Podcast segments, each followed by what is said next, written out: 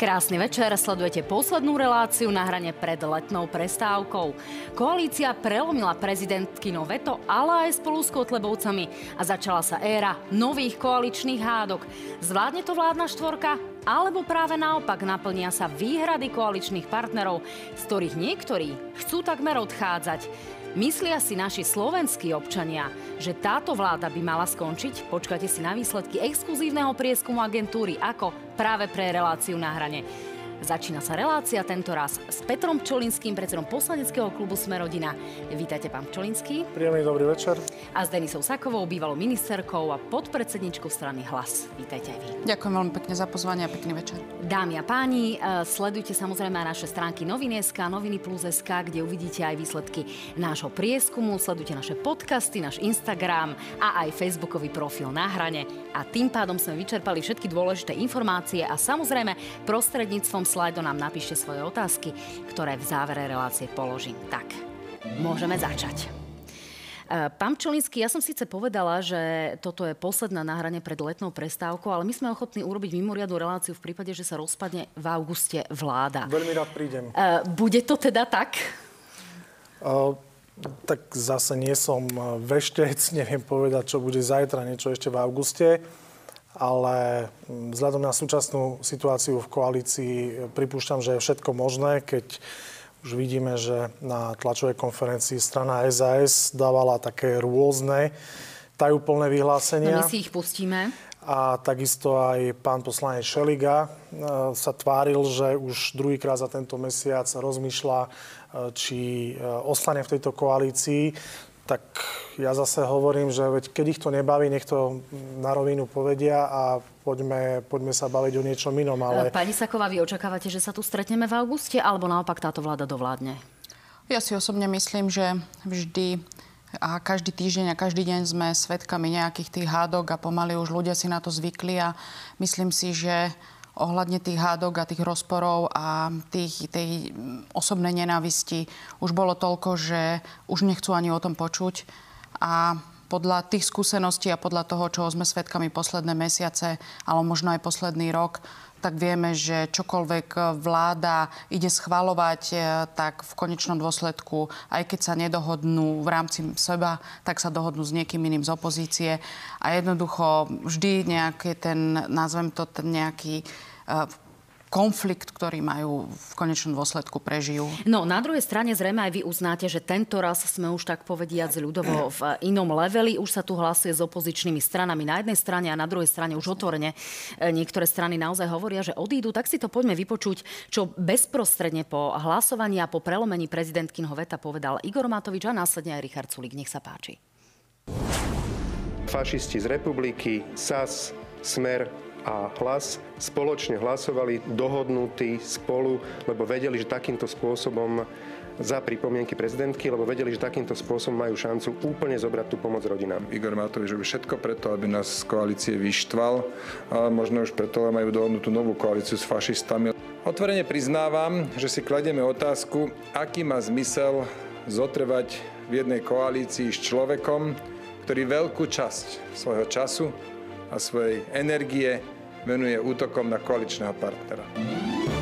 No, e, pán Pčolinský, zároveň Richard Sulík doplnil, že pravdepodobne po lete, ale možno aj skôr sa dozvieme ten záverečný verdikt, ten rezultát, či ostávajú alebo neostávajú vo vládnej koalícii. E, váš stranický predseda Boris Kolár sa pokúsil zaplatiť nejaký obed uzmierovací, ale to zmierenie a návrat na koaličné rady trval sotva 24 hodín. Napriek tomu Boris Kolár hovorí, nemáme na výber, to znamená, že my to v tomto tvorivom cirkuse dovládneme. Bude to tak?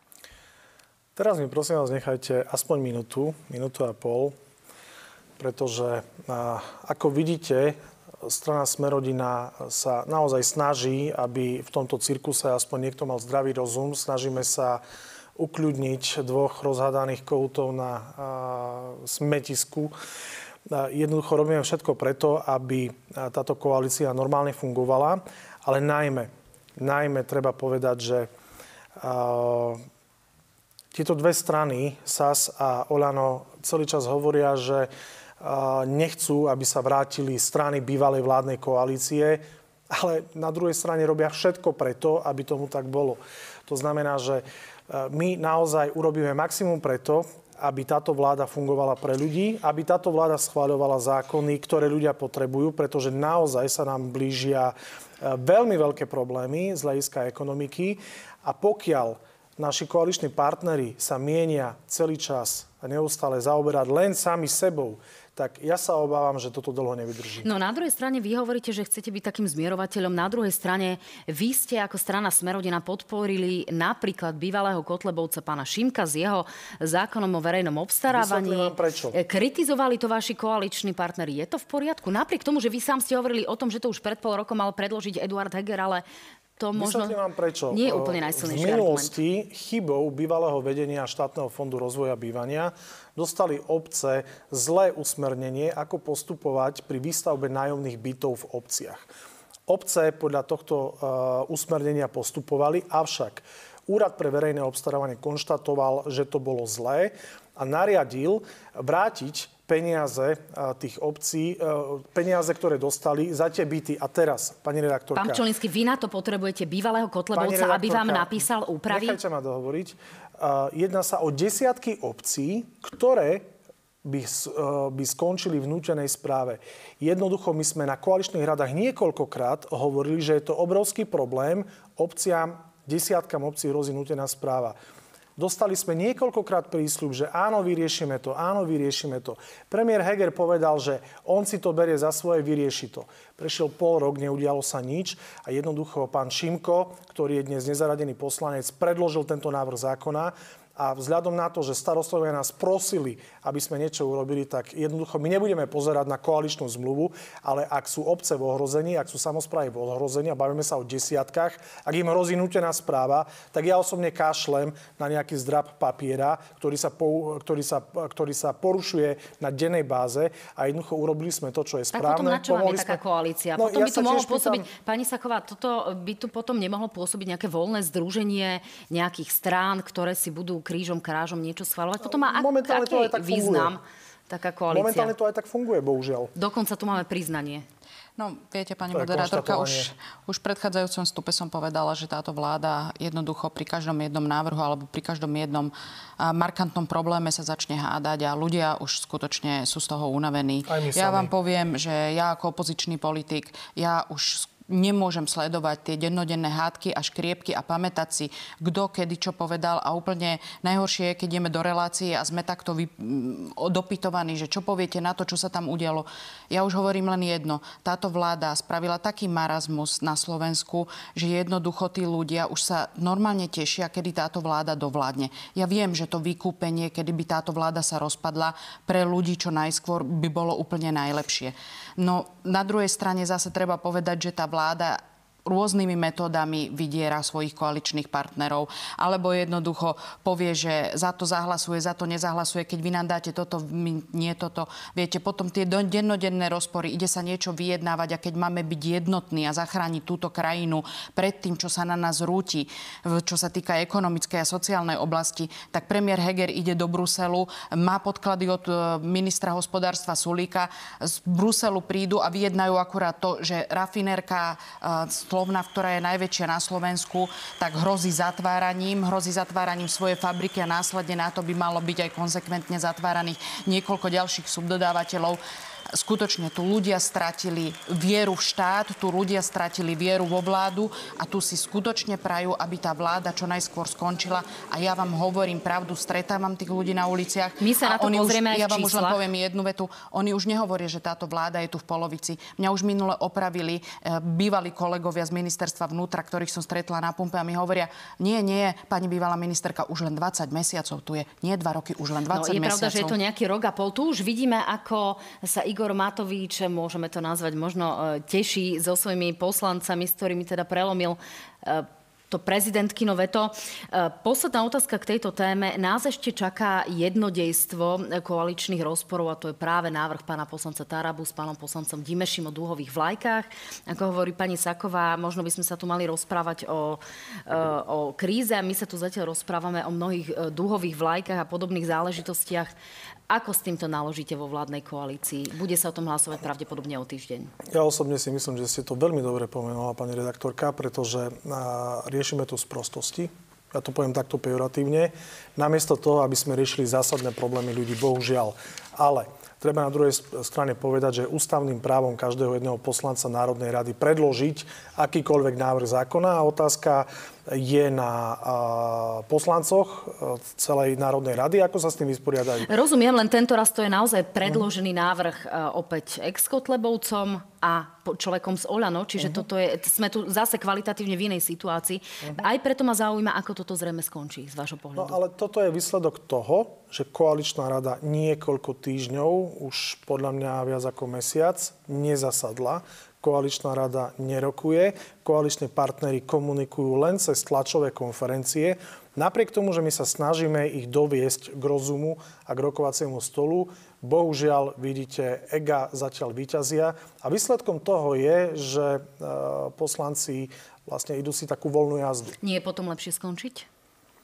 To z pohľadu od... krajiny, nie z pohľadu poslancov, z ktorých mnohí by sa tam jednoducho už nedostali a ten takmer 5000 príjem by už nemali na túto otázku radšej odpovedať nebudem, aby, Ale som, neprili... aby som neprilial benzín do ohňa. Osobne dúfam, že táto koalícia dostane rozum a uvedomí si, že nie je tu preto, aby si dokazovali jednotliví lídry svoje ega, ale je tu preto, aby pomohla ľuďom v tejto veľmi ťažkej situácii, ktorá bude ešte horšia, taká, aká tu nikdy nebola. No, poďme k tomu uh, prorodinnému balíčku, kým sa dostaneme k, teda, k tomu e, referendu a k tým snahám o koniec vlády. Aký vývoj teraz očakávate, pani Saková? Pani prezidentka hovorí, že sa obráti na uh, ústavný súd. Dnes to v relácii uh, Braňo Zavodský naživo aj osobne potvrdila, že to tak naozaj bude. E, to znamená, čo sa teraz bude diať? Tak treba povedať ľuďom, že jednoducho tým, že my sme schválovali ako strana hlas, sme prijali a sme e, odobrili jednotlivé tie pripomienky pani ministerky, tak sme sa snažili, aby, pardon, pani, pani prezidentky, tak sme sa snažili, aby od 1.7. tie rodiny aspoň takú pomoc dostali aspoň nejakú, s tým, že sme súhlasili aj s tou druhou časťou, aby sa prerokovávala do konca roka, aby sa našiel optimálny variant, aby jednotlivé veci, ktoré sú v tej časti, ako nazveme to, pomoci rodinám, momentálne dnes dané v zákone a boli teda aj v druhom čítaní, aj v treťom čítaní odsúhlasené v parlamente, aby jednoducho bola tá vyjednávacia pozícia, aby sa pomohlo čo najširšiemu spektru obyvateľstva. Žiaľ, nestalo sa tak a ten jednoducho to prezidentské veto bolo prelomené a celý ten balík bol schválený. Ak sa to teraz dostane na ústavný súd, ako, avizovala pani prezidentka, tak môže sa stať, že vlastne aj tá pomoc rodinám, ktorá tu mala byť od 1.7., tak nebude. Náš čo najviac mrzí je, že my sme skutočne sa snažili v tomto prípade nie len s pánom ministrom Krajňakom, dokonca aj s pánom ministrom financií, pánom Matovičom, snažili sme sa rokovať o tom, aby v rámci tohto balíčka, ktorý oni nazývajú protiinflačný. Neboli zahrnuté teda len rodiny s deťmi a pomoc rodinám deťom, ale aby sa hlavne v tom protiinflačnom balíčku nezabudlo na dôchodcov, ktorých je na Slovensku približne 1,4 milióna, pretože dôchodcovia zatiaľ nedostali od vlády vôbec nič. Aby sa nezabudlo na pracujúcich ľudí, ktorých príjem je pod hranicou hrubého príjmu 1686 eur, ktorých je na Slovensku približne 1,6 milióna, pretože tento balíček opatrení, aby sa vlastne pomáhalo pomáhal rodinám s deťmi, absolútne vynechal tých, ktorí rodiny nemajú buď z objektívnych príčin, alebo deti majú odrastené. A jednoducho e, tí pracujúci ľudia s nízkymi a strednými príjmami nedostali absolútne žiadnu pomoc no, v tejto ťažkej sociálnej situácii. Áno, áno, len položím otázku. E, toto presne kritizuje aj pani prezidentka, ale zdá sa, že pán minister Milan Krajniak pravdepodobne niečo chystá. Avizoval to už dokonca na tlačovej konferencii aj Erik Tomáš, ktorý s ním rokoval. E, dozvedieť Sa to mali aj e, dôchodcovia na zasadnutí jednoty dôchodcov.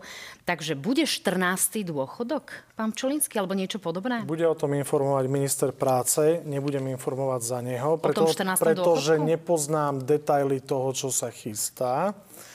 A dovolte mi zareagovať, e, pani poslankyňa. Viete, e, Tesne pred hlasovaním o tomto inflačnom balíčku požiadal pán Fico o slovo a chcel predniesť stanovisko strany Smer. Povedal v podstate, že my to nepodporíme, lebo blá, blá, blá. Viete, vy, vy ste momentálne urobila to isté, aj pri hlasovaní ste urobila to isté. My keď sme boli v opozícii, bez ohľadu na to, či ste tam zahrnuli všetkých alebo nezahrnuli všetkých. Jednoducho, keď ste dávali vy ako vláda vtedajšia nejaké peniaze ľuďom, jednoducho sme za to, nehlas, eh, jednoducho sme za to zahlasovali a nerobili sme to, že ak tam nebude toto, tak nezahlasujeme. Ak nedáte aj tým, tak za to nezahlasujeme. Jednoducho, buď chcete pomôcť rodinám s deťmi, alebo nechcete. Samozrejme je pravda, že netýka sa to úplne všetkých uh, rodín s deťmi. Áno, je to pravda, ale teraz kvôli tomu, že sa to netýka úplne úplne všetkých, tak nedáme nikomu. Lenže tu nie je problém e, s tým, koho sa to problém? týka. Problém je to, aké problémy ďalšie to vygeneruje. A necháme prehovoriť pani prezidentku, ktorá to zhrnula. A potom môžete zareagovať, pani Saková. Nech sa páči, pani prezidentka.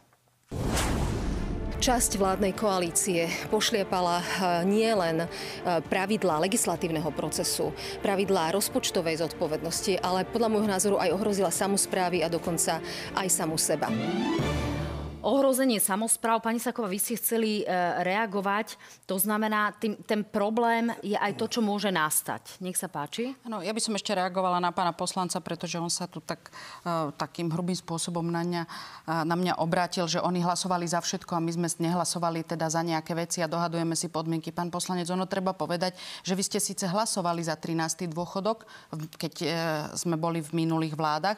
Hlasovali ste za zastropovanie odchodu veku do dôchodku a zároveň ste ešte aj hlasovali za obedy zadarmo. Len treba dodať aj B. Keď ste došli do vlády, tak ste to všetko vzrušili. A dodajme C. A koľko peňazí no. ste ne, na to nechali? Ani a, cent. A, a presne nám hovoríte... a, presne nám, cent. a presne nám vždy to hovoríte, že sme nechali prázdnu špajzu. Lenže tieto reči o prázdnej špajze dobre viete, že už nie sú absolútne pravdivé, pretože sme dnes, dva a pol sa... roka od toho stavu. A, hlavne, a hlavne, len dokončím. A hlavne no, ďalšie veci, ktoré teraz sú, viete, my hovoríme, pomôžeme nie len jednej skupine, ale skutočne inflácia, nárast cien energií, nárast cien potravín sa netýkajú len, netýka len rodín s deťmi. Týka sa aj dôchodcov, týka ano. sa nízkopríjmových skupín.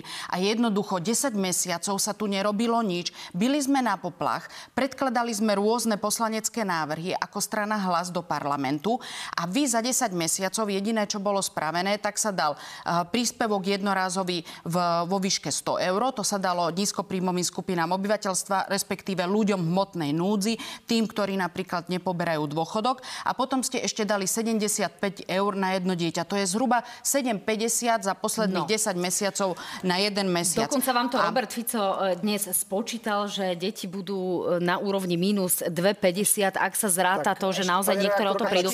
Pani Saková, potom mali ste dosť veľký priestor. Počítajme strane Smer za 12 rokov, o koľko vy ste zvyšovali dôchodky, o koľko ste dali, e, ste dali tým deťom, sú to centy, sú to uh, sumy radovo, že Dobre, euro a tu, 80. ak dovolíte, ukončím túto paleontologickú uh, debatu, lebo naozaj sa vetu. potrebujeme Pani rozprávať o... Poslednú vetu. Pán poslednú vetu. mali ste veľký priestor. neporovnateľné, akože naozaj, pani poslankyňa, treba si naštudovať čísla vašich vlád za 12 rokov. Za 12 rokov. Takže vy ste poďme do budúcnosti. kostičku a tvárite sa, že ste im dali uh, celé stehno s mesom. Akože naozaj treba trošku tie čísla si naštudovať lepšie. No, dostaneme sa aj k stehnám, e, čo sa týka medveďov. Pán Pčolinský, môžem vám to slúbiť, teraz to tak trošku odľahčím, aby som vás naozaj trošku presmerovala na to, čo bude.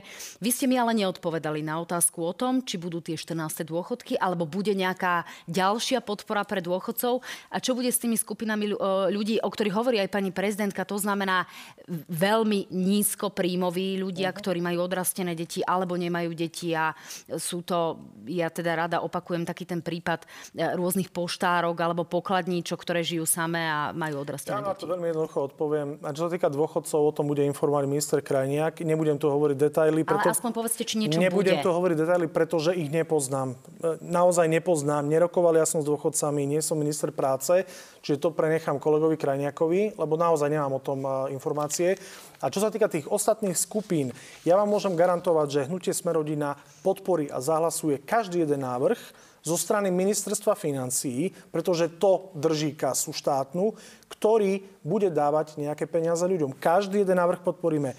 To isté my sme robili aj v opozícii. Sme nepozerali na to, že či ide to všetkým, alebo len niektorým. Jednoducho sme za to zahlasovali a nehľadali sme výhovorky, ako to, ako to dnes robí, táto vláda ako to dnes robí strana Smer a strana Hlas. Schváli táto vláda napokon o 10 vyššie platy učiteľom?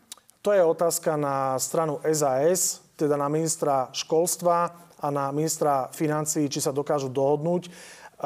My ich e, do toho tlačíme, pretože nie je normálne, aby učitelia boli rukojemníci sporu dvoch ľudí, ktorí, mm, ktorí jednoducho každý si dokazuje, eh, či má väčšie ego alebo nemá. Čiže učiteľia by v tomto smere eh, mali byť podporení. My sme spolu s Borisom Kolárom, ja som bol na rokovaní so zástupcami školských odborov a plne podporujeme tie ich požiadavky, pretože sú úplne legitimné a oprávnené. Pani Saková, nech sa páči a ideme ďalej. Ďakujem veľmi pekne za slovo. Ja by som chcela ešte doplniť tú vec, čo som predtým hovorila, pretože boli sme tu my obvinení z toho, že len si kladieme podmienky. Viete, my sme pomohli minulý rok, to myslím bolo v novembri schvalované, že sme zahlasovali za očkovanie alebo za očkovací bonus pre dôchodcov v hodnote 300 eur. Najskôr mal byť 500 eur, potom sme hovorili, ak bude 300 eur, zahlasujeme. Ak tých 200 eur, ktoré zostanú, rozdáte každému jednému dôchodcovi, nie len tomu, čo sa zaočkuje.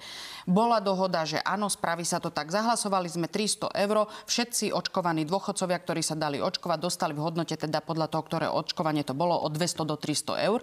A potom druhá časť dohody, ktorú mala vláda, respektíve aj koaliční partnery v parlamente splniť, bolo, že sme mali ešte rozdať každému dôchodcovi bez ohľadu na to, či sa dal alebo nedal očkovať ďalších 200 eur, aby sme mu pomohli v tej ťažkej situácii, ktorá tu vlastne už je uh-huh. a ktorú, ktorú, ktorej my vlastne dnes čelíme už 10 mesiacov. Táto dohoda splnená nebola. Takže nemôže od nás niekto žiadať a teraz povedať, zahlasujte za rodiny s deťmi, keď my hovoríme, že rodiny bez detí sú tam, není, není sú tam dôchodcovia v tom balíčku a není sú tam pracujúci, ktorí majú nízke alebo stredné príjmy. Tomu rozumiem, ale zase neberiete aj ten argument vec... E, o tom, že jednoducho z opozície sa veľmi dobre rozdáva, keď tie peniaze nemusíte hľadať? Uh, druhá vec je, viete, uh, všetko toto, ktoré sa rozdávajú v rámci tej pomoci a v rámci toho rodinného balíčka, ako to nazvali viacerí poprední predstavitelia a najskôr to bola daňová odvodová reforma, potom to bolo uh, prorodinné, teraz to už je protiinflačné a vždy sa sa to pomenuje tak, aby sa to vhodilo do tej ktorej situácie. No jednoducho dnes si treba priznať, a to nehovoríme my, veď to povedal šéf e, výboru pre rozpočet a financie, že tu máme nadmerné výbery daní. Je to 200 miliónov eur mesačne. Dnes, tento rok, už máme nadmerný výber dane v hodnote v objeme 1,2 miliardy. No. Za posledné dva roky sa tu vybralo 3,5 miliardy. A viete, čo je na tom najhoršie? Že zo všetkých týchto úprav, tohto protiinflačného balíčka, najviac budú trpeť samozprávy, pretože prídu v rámci daňového bonusu o peniaze. Tak uvidíme, ako to dopadne, hovorí... lebo naozaj to skončí na ústavnom súde. Čiže uvidíme, či tam bude predbežné opatrenie alebo niečo. Peniaze? Napríklad sme museli zaplatiť 1,6 miliardy eur za vaše americké stíhačky, ktoré ste nakúpili napríklad. A Takže... to je veľmi dobrá téma, pretože dnes, eh, a pokiaľ vieme, v súčasnom období, mali sme to nie, nie naposledy, aj na branobezpečnostnom výbore sme rokovali o rozpočte pre ministerstvo obrany, kde sa pán minister pochválil, že bolo najskôr okolo 2%, 2% HDP, potom neskôr vyšlo na 1,7% HDP a jednoducho ten objem finančných prostriedkov prostriedkov, ktoré sa investuje do ministerstva obrany, stále a stále stúpa. No, pani Saková, Takže myslím si, že tie že máme asi, asi v tomto nehrajú úplne veľkú rolu, keď asi dostáva uznáte, niekoľkonásobne väčší rozpočet. Že v inej situácii, ako momentálne máme, by sme jednoducho ne, neriešili a pokiaľ chcete na obranu. túto krajinu uh, s letákmi strany hlas, no nech sa páči. No, poďme sa pozrieť na to, ako to vidia občania v prieskume agentúry AKO sme sa opýtali, opozícia avizuje referendum o predčasných voľbách. Želáte si, alebo si neželáte osobne vy? Koniec súčasnej vlády. A takto ľudia odpovedali. Určite si pád súčasnej vlády želá 42,5%, 14,2 si želá koniec súčasnej vlády, ale nie je tak silno ako tá prvá skupina. To znamená 56,7% si želá koniec súčasnej vlády. Pardon, neželá si koniec súčasnej vlády približne každý tretí občan. Ehm, ak sa na to pozrieme zo stranického hľadiska, predovšetkým z pohľadu koaličných voličov, ja si teraz poprosím druhú tabuľku. Pýtali sme sa predovšetkým na e, voličov koaličných strán, tak tuto vidíme, že napríklad 18% je to v prípade SAS Eh, ktorí chcú jednoducho takéto predčasné voľby a určite si to žela 6%, ale mohli by sme tam mať aj tabuľku, ktorá sa týka špeciálne strany Smerodina. No a čo sa týka Smerodina, tak je tam, ja vám prezradím dopredu, 26% voličov, ktorí si určite želajú eh, predčasné parlamentné voľby a 26%, ktorí si želajú tak povediac menej určito. Čiže 52% vašich voličov, teda voličov Smerodina si žela tejto vlády. O čom to svedčí? Svedčí to o tom, že strana Smerodina dopláca politicky na hádky našich koaličných partnerov, napriek tomu, že sa snažíme ich priviesť k rozumu, snažíme sa ako jediní si zachovať ten zdravý rozum a riešiť veci v prospech ľudí, nie vlastné ega, tak toto je výsledok toho, že aj naši voliči, teda polovica na našich voličov podľa tohto prieskumu, zjavne má toho tiež plné zuby, tak isto ako aj my po niektorí poslanci strany Sme rodina vrátane mňa. Ale chcem vám povedať, že v prípade, ak sa uskutoční referendum o tom, či majú byť predčasné voľby, za Smerodina vám viem určite povedať, že my musíme rešpektovať výsledok referenda a ak referendum dopadne tak, že viac ako 50 oprávnených voličov príde k referendu a povie, že si želajú predčasné voľby, tak Smerodina určite bude rešpektovať výsledok referenda. Pani Saková, to je celkom výzva, ako toto vnímate, ako teda zástankyňa referenda, pretože strana Hlasa teda pripojila k tejto skupine politikov, ktorí žiadajú referendum a pád tejto vlády? Tak um, jednoducho, viete, to len rozprávať o tom, ako už čakáme, alebo by sme boli za to, aby sa skončila táto vláda.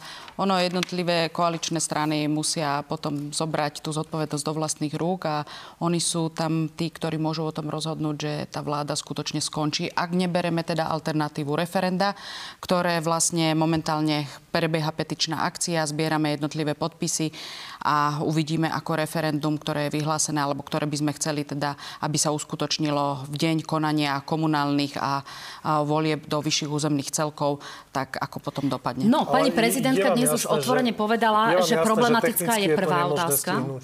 Pani prezidentka dnes otvorene v Exprese povedala, že prvá otázka je z jej pohľadu problematická, takže uvidíme naozaj, ako to dopadne.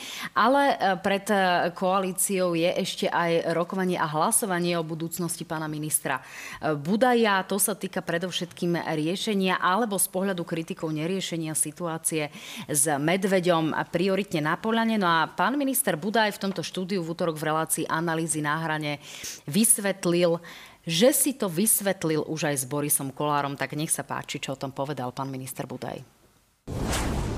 Som bol e, s pánom Kolárom, aby som mu vysvetlil reálnu situáciu. Pretože tá demagogia, ktorej teda polovníci chtiví tých trofejí už vyrobili naozaj plné médiá, e, e, domotá hlavu každému. Opakujem, Slovensko nemá ani tento rok nadpriemer útokov. No, vy ste dvili obočie, pán Pčolinsky. Podporíte pána Budaja, aj keď vy osobne máte ešte kvôli východniarskej poši vlastné výhrady? No, ja to musím povedať. E, ja mám veľmi, veľmi ťažké srdce na pána ministra životného prostredia, pretože on presadil do programového vyhlásenia vlády riešenie veľmi závažnej environmentálnej záťaže, tzv. odkalisko Poša, ktoré je vzdušnou čiarou 2 km od môjho rodného domu. Týka sa to obyvateľov celého Zemplína a musím konštatovať, že napriek prísľubom aj na koaličných radách, som to otváral niekoľkokrát, tak nedieje sa absolútne nič. Práve naopak, pán minister si umýva ruky. Čiže ja by som touto cestou chcel vyzvať pána ministra, pokiaľ chce minimálne uh, moju podporu pri hlasovaní, tak mal by veľmi rýchlo začať konať a naplniť sľuby, ktoré dal ľuďom a starostom, keď tam bol. No, stihne to pán minister do útorkového hlasovania vyriešiť problém v Poši? No, minimálne dvihnúť telefón a zvolať stretnutie s dotknutými starostami, ktorí dlhé roky bojujú vrátanie ďalších ľudí, tak si myslím, že sa dá veľmi rýchlo urobiť. Pani Saková, predpokladám, že teda vy asi nikto z vás nepodporí pána ministra Budaja a budete hlasovať teda práve kvôli medveďom, zrejme proti ministrovi Budajovi, alebo máte aj iné dôvody na to, aby ste ho nepodporili? Tak ono si treba povedať, že pán minister ako odborník sa prezentuje sám, pretože najskôr povie, že medvede sú bylinožravce. Teraz počúvam, že ma, nemáme nadpriemer útokov. Ja som nevedela, že sa štatisticky robí aj priemer útokov a sa štatisticky vyhodnocuje, čo je nadpriemer a podpriemer útokov. Neviem, či to závisí na počte ľudských životov alebo na počte veľmi ťažkých zranení alebo poradení. Ako skutočne som z toho prekvapená a zároveň aj zdesená. Jednoducho treba povedať, že my nie sme krajina medveďov, my sme krajina ľudí a žije tu 5,5 milióna ľudí. A pán minister bol volený týmito ľuďmi, aby si svoju prácu robil poctivo a zodpovedne a on by mal v prvom rade chrániť životy a zdravie ľudí, pokiaľ sú ohrozované tieto zdravie, tieto, tieto životy ľudí. Pán práve minister ale medveďmi. kritizuje, že práve vaše vlády zanedbali tú reguláciu medveďa a aj vďaka vašim vládam sme Viete, sa dostali do situácie, že tých medveďov je tak veľa. Kritík vo v každej oblasti jasné, že táto vláda uskutočnila niekoľko, vyhrala s tým voľby konečne si zasadli do kresiel jednotlivých ministrov, tak prosím, nech prevezmu zodpovednosť a začnú konať. Veď tu nikto nehovorí, že pán minister je zodpovedný za nejaké premnoženie medveďov. Tu jednoducho premnoženie medveďov je. A základný dôvod na to celé nie je o tom, že či ľudia môžu chodiť na turistiku alebo nemôžu chodiť na turistiku. Samozrejme je to otázka, ale veľmi veľa ľudí žije v podhorských oblastiach. Po zotmení sa boja vynášať smeti. Veľmi veľa ľudí pracuje v lesoch, pracuje v, na pastvi, potravinách, pracuje na lukách a jednoducho sa boja vykonávať si riadne svoju prácu. A pán, pán minister sa mal k tomu normálne dnes postaviť a mal povedať, ako sa ide regulovať e, počet medveďov na Slovensku. Čiže a vec je, to z vášho pohľadu? Určite nie. A druhá Krátka vec je, odpoveď. ešte jedna ste sa ma pýtali, či existujú na to ďalšie dôvody. 18.3. bola ohlásená kalamita na rieke Slána, myslím, že je to v okrese Rožňava, dokonca to bolo ohlásené. Vytiekli ťažké kovy, myslím, že to bol mangán, železo a ešte neviem čo do tejto rieky. Absolútne celý život, e, alebo respektíve biotop v tomto riečnom korite je zničený. Viete, kedy ministerstvo životného prostredia začalo riešiť túto situáciu? 28. maja po dvoch mesiacoch. Viete, a to je len obraz toho, ako pracuje pán minister a ako skutočne mu záleží na ochrane životného prostredia no, s dvojmesačným oneskorením. Vlastne kývali hlavou, to znamená, že aj v tomto prípade vidíte vy... Jednu vetu k tým medveďom. Porušenie? Ja som čítal nejakú, nejakú takú štúdiu, že v rámci e, mnohých krajín e, sedí taká štatistika, že čím je vyššia väčšia populácia medveďov, tým aj stúpa počet útokov medveďov. Čiže ono je to spojené aj s tým, že e, tých medveďov je stále viac a viac. A platí výrok, e, keď nezregulujeme medvede my, zregulujú medvede nás. Čiže to je podľa mňa veľmi jednoduchá matematika. No, dáma a pán, ešte kým prejdeme k tým bezpečnostným záležitostiam, tak predsa len jedna politická otázka týka sa voľby generálneho riaditeľa RTVS. Pani e, šéfka poslaneckého klubu SAS včera povedala vetu, pán Pčolinský mi dal odkaz, že tá voľba nebude nikdy. Nebude táto vládna koalícia voliť e, šéfa RTVS? Ja sa trošku čudujem pani poslankyni Zemanovej, šéfke poslaneckého klubu SAS, pretože ona veľmi dobre vie, že to bolo myslené humorom, pretože pani poslankyňa Zemanová je známa tým, že spamuje svojich e, kolegov v koalícii desiatkami mailami denne, desiatkami správ denne. Čiže aj vás spamuje, chcete Samozrejme, povedať? že spamuje. A na otázku, že kedy bude voľba rejiteľa RTVS, tak som jej s humorom mne vlastným odpovedal, že nikdy. A bol tam aj smiling, myslím. Samozrejme, pani e, Zemanová zjavne to zneužila a prezentuje to ako fakt, ale už nepovie, nepovie, čo bolo ďalej, že v ďalšej správe sme povedali, že zatiaľ nie sme dohodnutí na konkrétnom termíne. A jednoducho... E, ten a na konkrétnom mene, pán Čulinský? Na konkrétnom mene, to musím povedať na rovinu, v rámci koalície nie je žiadna dohoda. To znamená, nie je tam žiaden favorit. No, dáma a pán, poďme k tým bezpečnostným záležitostiam. Dnes ste si v utajenom režime, e, teda tento týždeň ste si v utajenom režime vypočuli správu riaditeľa Slovenskej informačnej služby o činnosti SIS za minulý rok. E, Michal Aláš síce toho následne na tlačovej konferencii veľa neprezradil, ale bolo niečo, čo vás vyslovene zaujalo, ale predovšetkým vyrušilo pani Saková? Ja si nemyslím, že v tej správe bolo niečo úplne mimoriadné, čo by sme dnes povedali, že je niečo nové alebo niečo, o čom sme netušili. Čiže nič podobné ako tá šokujúca správa SIS, ktorú sme tu mali v minulosti, ktorá bola tak trošku mimoriadná? Hej, ale treba povedať, že skutočne tá správa bola mimoriadná. Toto bola správa za činnosť SIS za minulý rok. Štandardná hodnotiaca Štandardná správa. hodnotiaca správa, ktorú každoročne viaceré štátne inštitúcie v parlamente odprezentujú a tá správa, ktorú vy spomínate, bola správa o tom, ako sa manipulujú jednotlivé výpovede kajúcníkov a tá bola mimoriadná, ktorá odznela v parlamente. No, ja by som divákom vysvetlil, tá správa riaditeľa SIS, ktorá sa podáva každý rok, je skôr taký štatistický výcud z toho, čo sa všetko urobilo, aké hrozby boli, koľko bolo tých hrozieb, z akých krajín pochádzali. No, pán čiže... Pčolinský, ja som si tú správu prečítala celú, teda tú zverejniteľnú časť. Zverejniteľnú, áno. A tam sa píše, v súvislosti s nehospodárnym nakladaním so štátnym majetkom boli získané informácie o manipulácii verejných obstarávaní týkajúcich sa zásobovania štátu v krízových situáciách. E, to znamená, že to sú porušenia zákona a Mhm. to by mohlo evokovať korupciu alebo netransparentnú Mhm. činnosť. Hlásite sa k nej? K čomu? K tej K korupcii? tomu, že vládna koalícia tým pádom asi nehospodárne nakladá, minimálne v niektorých častiach. Rovnako sa píše, boli rozumiem. získané informácie o výrazne predražených dodávkach tovarov a služieb na realizáciu projektu propagujúceho Slovensko. No, aby diváci pochopili. Slovenská informačná služba nie je vyšetrovací orgán. Slovenská informačná služba zbiera informácie, ktoré zanalizuje a pokiaľ splňajú skutkovú podstatu nejakého trestného činu, tak ich posunie orgánom činným v trestnom konaní. Čiže odpoveď na vašu otázku, pani redaktorka, je, čo urobili orgány činné v trestnom konaní, s týmito informáciami Slovenskej informačnej služby, ktoré im boli posunuté. No a vy To ste, znamená, vy ste členovia je. Bránobezpečnostného výboru, ktorí sa na to OČTK môžu pýtať. A preto moja otázka znie, či sa na to budete pýtať napríklad na Bránobezpečnostnom výbore, či už policajného prezidenta, ja si myslím, alebo že áno. pána Michala Ja si myslím, že áno, e, môžeme aj v rámci interpelácií, ale vzhľadom na to, že ak prebieha nejaké vyšetrovanie, tak ide o živú vec. To znamená, že to e, penzum informácií bude minimálne, asi ktoré dostaneme.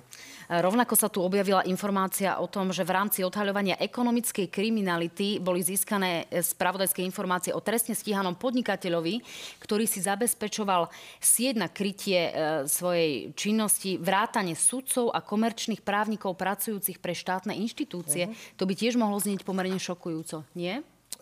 Viac informácií sme nedostali v rámci tej správy, pretože poslanci majú len do určitého stupňa utajenia možnosť dostať nejaké informácie.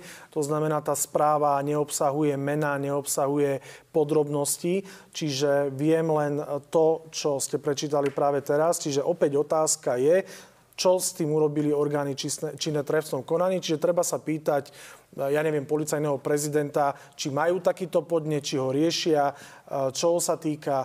Čiže to je skôr otázka na OČTK. E, Pani Saková, rovnako sa v tej správe píše, že akýsi e, podnikateľ, ktorého trestná činnosť sa preverovala, mal veľký záujem e, preverovať popredných predstaviteľov, napríklad policia, zisťovať veci v súvislosti s vyšetrovaním a dokonca preverovať policajných príslušníkov. O čom to svedčí? Tak to vôbec netuším, o čom to svedčí. Keď to napísala správa SIS, ak je tam nejaká trestná činnosť, musíme sa na to spýtať na branno-bezpečnostnom výbore, čo konkrétne to bolo teraz. Ako nesnažme sa z toho... Nie, ale nesnažme sa z toho vytrhnúť z kontextu, lebo to sú veľmi závažné veci a keď sa ideme baviť o tejto téme, a akým spôsobom a, tu dochádza k jednotlivému a, vykreslovaniu postavenia funkcionárov, či už policajného zboru alebo iných zložiek, tak to môžeme otvoriť. Len ja by som sa ešte vrátila k tomu verejnému obstarávaniu. A viete, e, ono je áno otázka na mieste, že prečo veľmi veľa obstarávaní, ktoré, tu robili, e, ktoré sa tu robilo v rámci mimoriadnej situácie, keď sme bojovali s covidom a mohli byť tieto všetky obstarávania aj preplatené z európskych peňazí z eurofondov, prečo neboli preplatené. A tam sa treba na to pozrieť, no lebo asi veľmi veľa vecí išlo priamým zadaním. Uh-huh. A jasne Európska komisia povedala, my vám preplatíme to, pokiaľ v rámci nejaké vyhlásenia nejakého krízového stavu do dvoch týždňov môžete robiť priame zadanie, ale mimo dvoch týždňov, ak je to dlhšie časové obdobie, už máte robiť riadne verejné obstarávanie. Čiže Unia nám takže, to nepreplatí, lebo to bolo netransparentné? Takže je takých veľa vecí, ktoré, uh, áno, treba sa pozrieť na to, či bol porušený zákon Čiže o verejnom obstarávaní a boli porušené smernice. Na, odpoveď na vašu otázku vám určite veľmi rád poskytnúť tí, ktorí tie obstarávania robili. To je z ministerstva vnútra, ministerstvo hospodárstva. Štátne hmotné rezervy. Pevne verím, že ich oslovíte s touto otázkou a dúfam, že vám odpovedia. No a posledná otázka. E, je medzi policajnou inšpekciou a predstaviteľmi NAKA už všetko v poriadku, pán Čolinsky? Ja nie som ani v inšpekcii, ani v NAKE, ja nemám šajnu, aké sú tam vzťahy. Je to jeden rezort, ktorý spada pod ministra vnútra, čiže treba sa pýtať pána ministra vnútra. Dáma pán, v tejto chvíli vám ďakujem. Dámy a páni, ďakujem aj vám veľmi úprimne, že ste nás sledovali celú túto sezónu. Čaká nás letná prestávka, určite si dobre oddychnite. My tu pre vás určite budeme potom v septembri, ale vysielame ešte útorkové analýzy na hrane, tak verím, že nás budete sledovať. No a v tejto chvíli ďakujem aj vám, ale aj celému štábu, ktorý celý rok poctivo pre vás všetkých, všetkých na hrane pripravoval. Majte sa fajn, vidíme sa o chvíľku na Facebooku. beaucoup.